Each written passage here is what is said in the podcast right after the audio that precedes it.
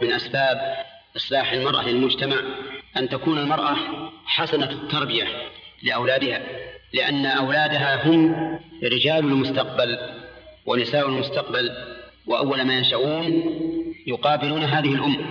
فإذا كانت الأم على جانب من الأخلاق بل على جانب من العبادة وجانب من الأخلاق وحسن المعاملة وظهروا على يدها وتربوا عليها فإنهم سوف يكون لهم أثر كبير في إصلاح المجتمع.